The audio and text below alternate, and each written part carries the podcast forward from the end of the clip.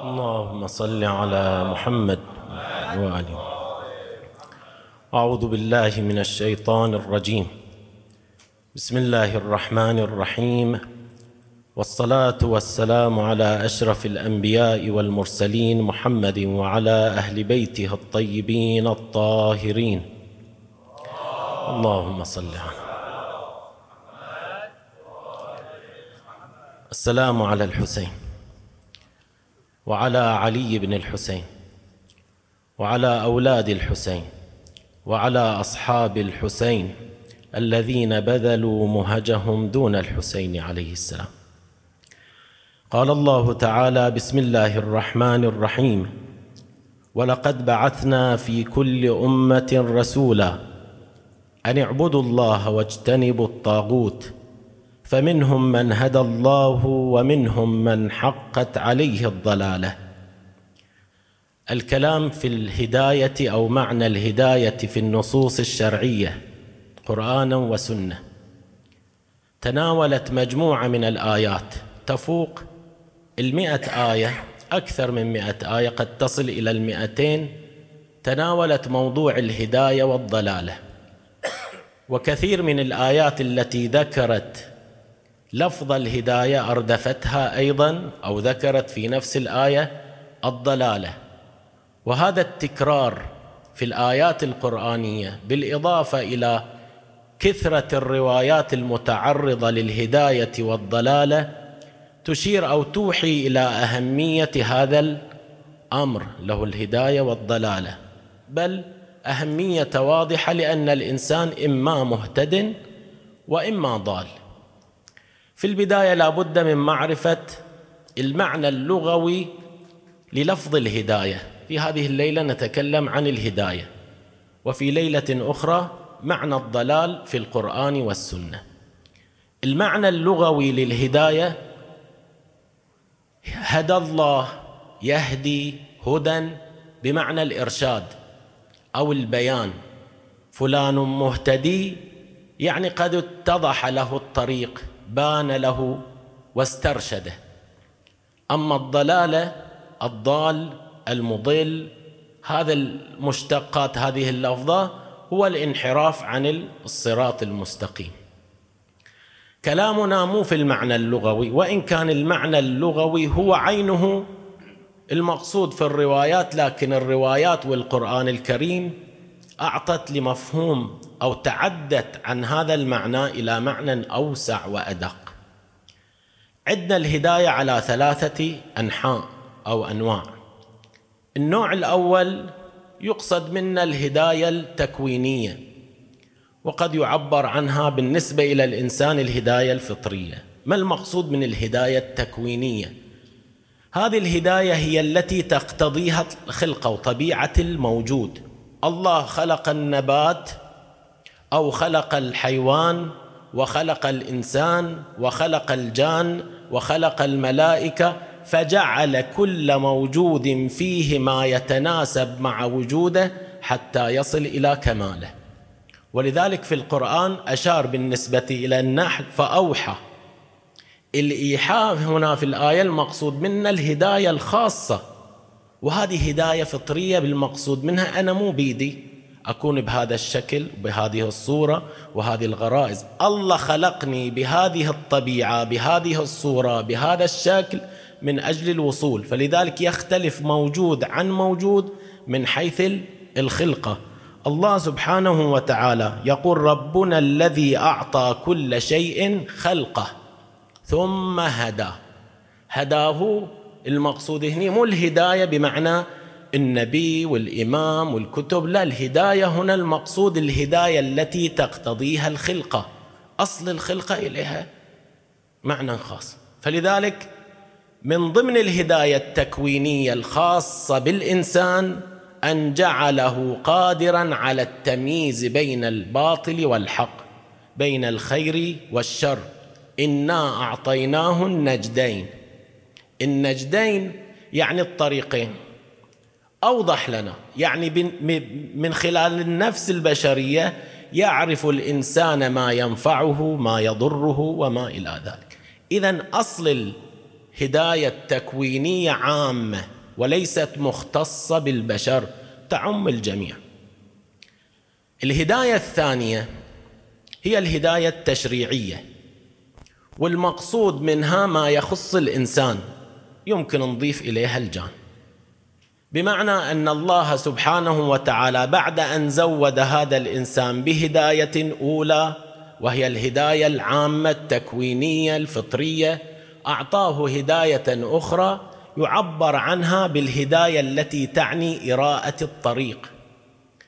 إراءة الطريق يعني إنزال الكتب يعني نبي يعني إمام يعني علماء يعني ما يبين لنا الطريق. أما لماذا؟ هذا العالم مو مختص الوجود فيه بالوجود المادي. الموجودات التي خلقها الله في هذا العالم مو مختصة بموجود معين يمكن أن أصل إليه وأتباشر مباشرة معه وكذا يعني مو حسي. في موجودات مجردة بل يمكن أن يقال حتى التجرد من مقام إلى مقام من موجود إلى موجود يختلف. فتجرد المولى عز وجل وجود مجرد. الملائكة وجود مجرد. الروح وجود مجرد. لكن هذا الوجود عن ذلك الوجود في مائز. الله اذا أعطانا هذه الطرق طرق المعرفة لبيان ما هو الذي ينبغي أن يفعل أو يعلم أيضا.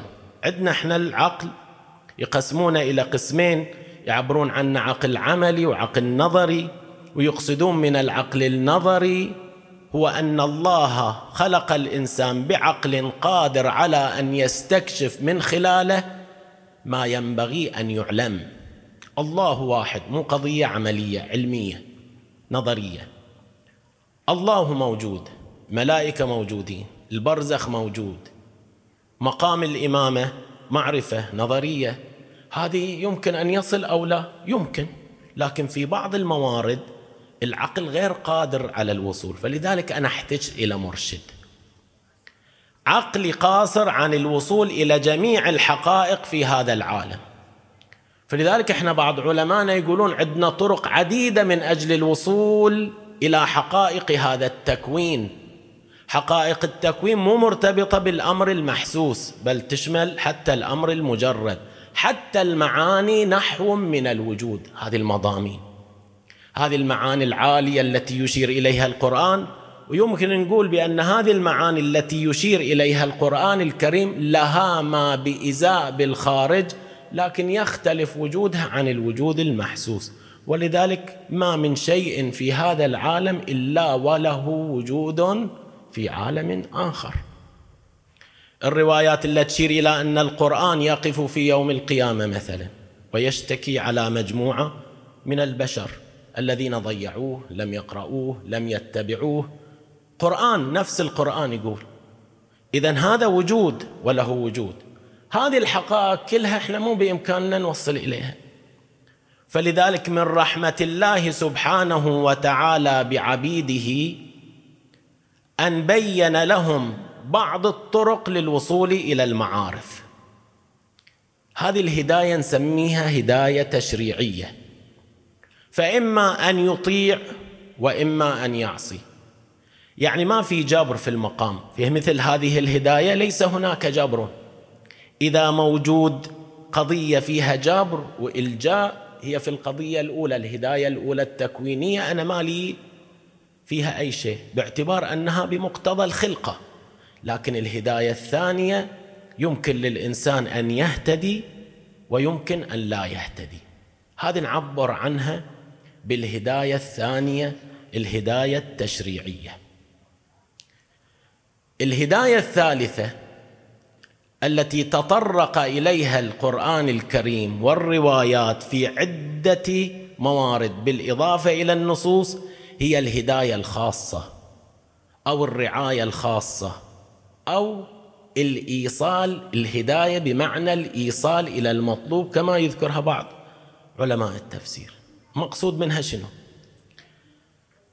الآية تقول ألف لام ميم. ذلك الكتاب لا ريب فيه هدى للمتقين. ليش ما قالت الآية هدى للناس؟ قالت هدى للمتقين. بالنسبة إلى الفتية الذين ذهبوا إلى الكهف. في ذيل الآية التي بينت بأن هناك فتية آمنوا بربهم فزدناهم هدى. يعني هم كانوا مؤمنين كانوا على هدى لكن الله سبحانه وتعالى زادهم فوق هدايتهم هداية أخرى. إذا مجموعة من الآيات تشير إلى نوع خاص من الهداية. يختلف مفترض يكون مو الهداية بمعنى أن النبي يبين لي أحكام مو بمعنى أن الإمام يبين لي حقائق. بهالمعنى إما أن أنصاع لها أو لا. لا هذه الهداية مختصة بالمؤمنين. الآية الأولى ذلك الكتاب لا ريب فيه هدى للمتقين. تشير إلى نحو من الهداية أن القرآن يهدي أو يهتدي به المتقي. ما عنده هداية هو؟ سابقة موجودة الهداية لكن هداية تختلف عن الهداية الثانية. أو قوله سبحانه وتعالى اهدنا الصراط المستقيم حتى هذه الهداية. كل يوم إحنا نقرأ هذه الآية في الصلاة اهدنا الصراط المستقيم الظاهر بأن المقصود من اهدنا هذه الهداية ليست بمعنى اهدني إلى تعلم الأحكام وتعلم ما كذا لا. وإنما هداية أخرى هي التي يعبر عنها بالإيصال إلى المطلوب. يعني شنو الإيصال إلى المطلوب؟ وما الفرق بينها وبين إراءة الطريق؟ الأولى كما هو واضح إراءة الطريق يعني خريطة. أنا أعطيك خريطة وهذه الخريطة في مكان معين توصلك إليه. فإما أن تصل أو لا تصل يمكن حتى بالخريطة ما توصل. المعنى الثاني لا. الإيصال إلى المطلوب أن آخذ بيدك وأوصلك. زين خلنا نطبقها على الهداية المولوية. ما المقصود من الإيصال إلى المطلوب؟ المقصود بأن الله سبحانه وتعالى قد وعد المؤمنين بأن من اهتدى اولا حافظ على الفطرة واحد ومن ثم التزم بهدى القرآن وبيانات الشرع والتزم بالأحكام الشرعية الله سبحانه وتعالى يضيف إلى هدايته هداية أخرى. هذه الهداية المضمون مقصود منها ما هو؟ أن الله يجعل في نفس هذا الإنسان. بعضهم يقول في قوى العلمية والعملية قوة. هذه القوة تعطيه بصيرة. هذه البصيرة تجعله باق ولا ينحرف. وهذا معنى قوة الجذب. يعني أن الله سبحانه وتعالى شاء أن يجعل هذا العبد على هذا الصراط وفوق هذا الصراط يزداد قوة في في إيمانه وفي هداه. يمكن تنكشف له مجموعة من الأمور. يعني يكون ذو بصيرة. هذا المعنى دقيق ذكر في القرآن وهذا مو معنو مو معناته جابر وأن الله هدى البعض ولم يهدي البعض الآخر أصلا مو هذا المقصود. المقصود من وفر المقدمات المعينة الله سبحانه وتعالى يعطيه فوق الهداية هداية يعني رعاية خاصة يجعل في طريق الولاية. ذكروا ذكروا بأن دور النبي الأنبياء إراءة الطريق. يعني الأنبياء عليهم يبينون الأحكام وإلى آخر. لكن النبي الإمام المعصوم هو الذي يكون دور الإيصال. صحيح بأن الله سبحانه وتعالى هو صاحب الهداية لكن شاءت قدرته وإرادته أن يجعل الإيصال إلى المطلوب بيد المعصوم. مو يعني المعصوم يجي لواحد واحد. هذه هذه الهداية الخاصة. إذا بنمثل بعض الأمور في واقعة كربلاء. زهير بن القين مثلا. زهير بن القين كان يتجنب عندما علم بأن الحسين عليه السلام في هذا الطريق ويقف في هذا المكان وكذا كان يتجنب لكن في جذبة خاصة جعلته يلتحق بالحسين. هذه هداية. هذه مو هداية بمعنى تعلم الأحكام. نفس الحر. نفس الحر. وأقوى يمكن إحنا ما سمعنا ببعض الأنصار وبعض الأنصار يمكن غابت أسماءهم وما ذكرت. أحد الأنصار من بني أسد. سمع لعله سمع من زمن النبي أو زمن أمير المؤمنين. تردد من عندي. سمع بأن الحسين عليه السلام يقتل في كربلاء في موضع معين. الراوي يروي يقول كنا نتبدى. نتبدى يعني نخرج إلى البادية البادية اللي هي في أطراف كربلاء.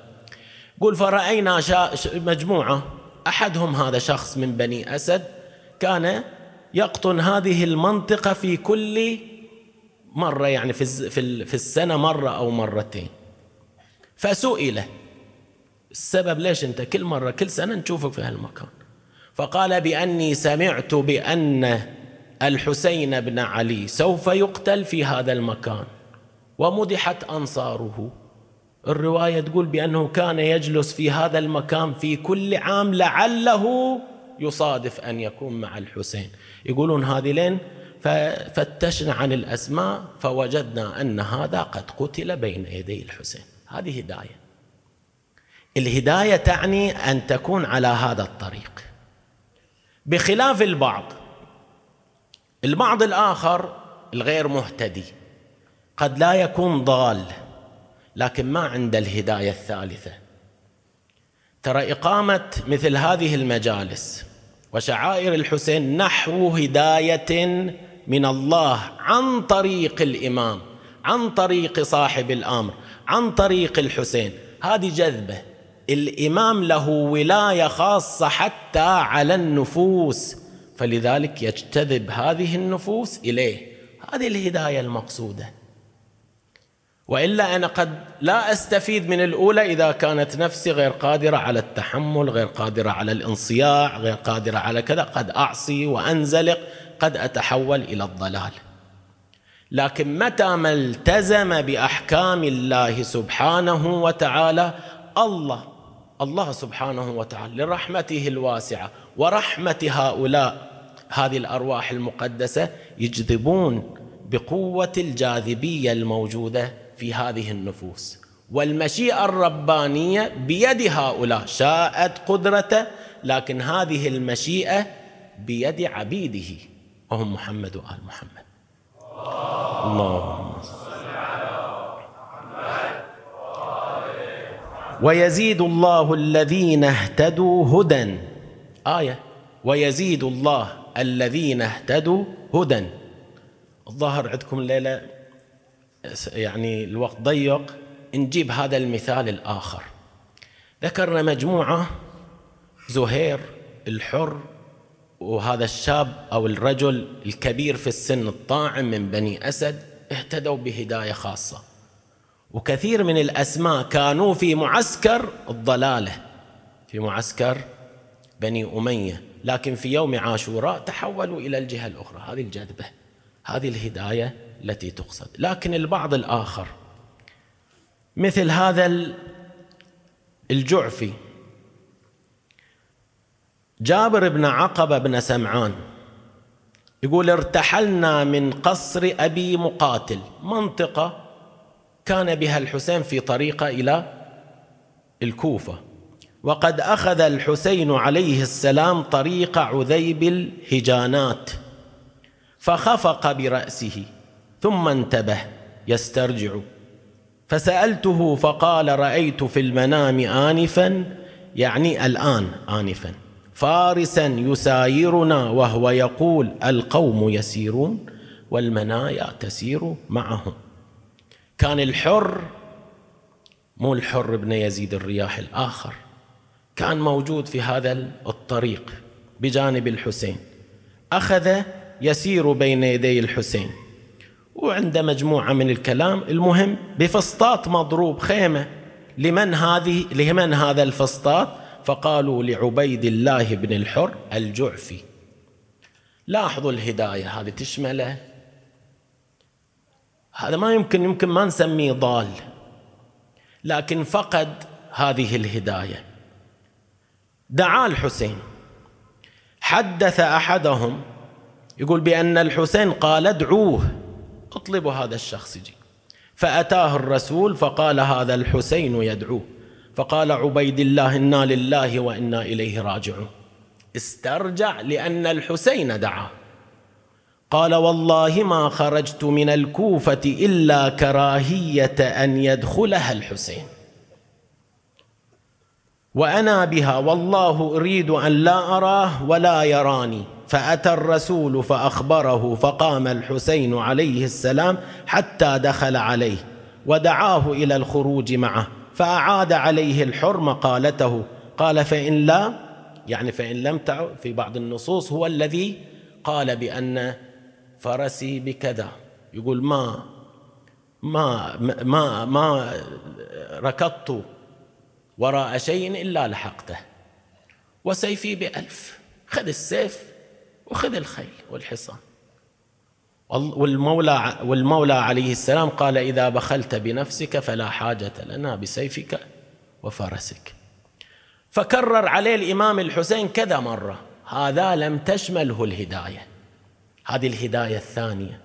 سمع بأن هناك حلال هناك حرام هناك إمام هناك رب هناك جنة هناك نار. هذه الهداية يمكن يصلي وصوم وكوى إلى آخر. لكن في المورد الذي يحتاج إليه هني تحتاج هذه هذه الجذبة. هذه لم تجذبه لأن المقدمات مو تامة. قال فإن لا تنصرنا فاتق الله أن تكون ممن يقاتلنا.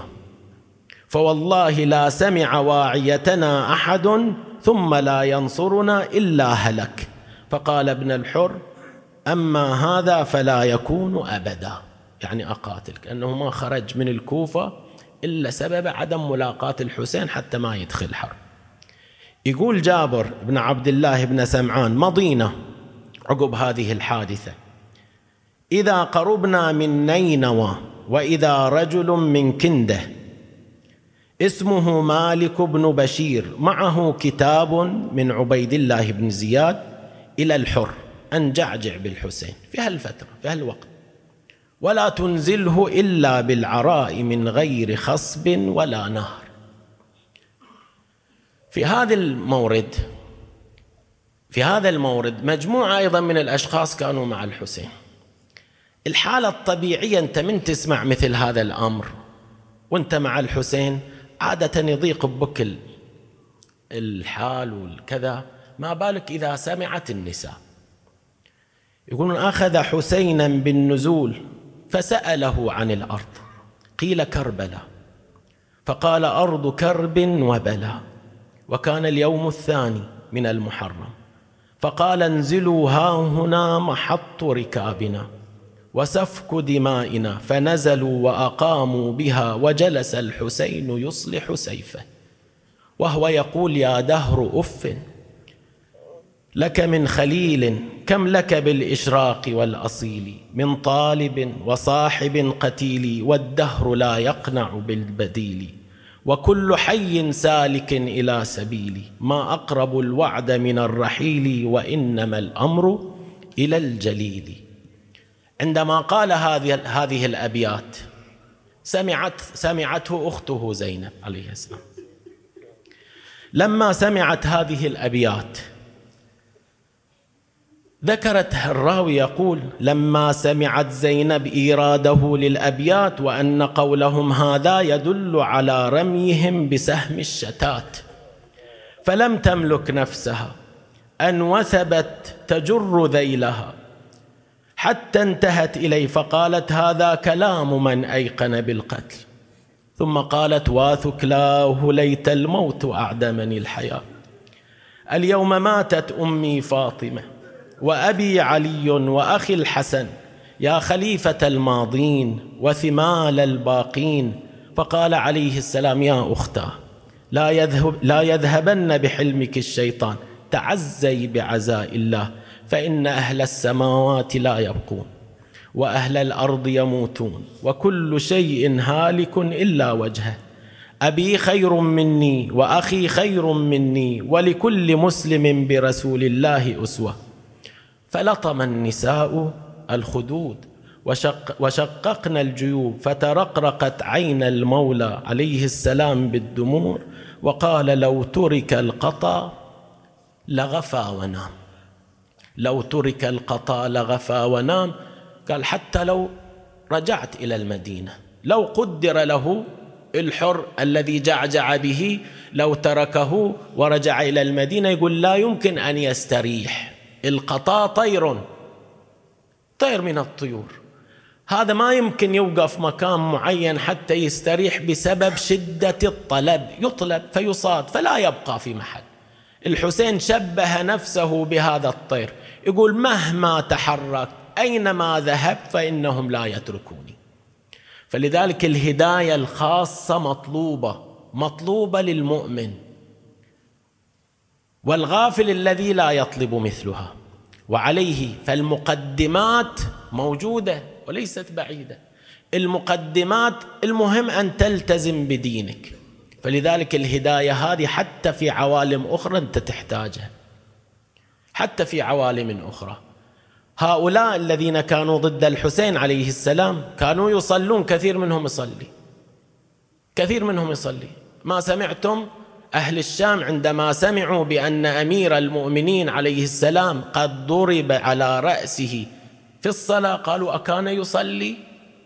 كانوا يصلون جماعة. هنا أيضا المعسكر الآخر صل البعض يصلي يمكن البعض محروم من الصلاة لكن البعض الآخر يصلي لكن مع ذلك فقد قتلوا سبط النبي الأكرم. فلذلك الهداية الخاصة منحة وعطية من الله سبحانه وتعالى لا يمكن لأحد أن يفرط فيها. والحمد لله رب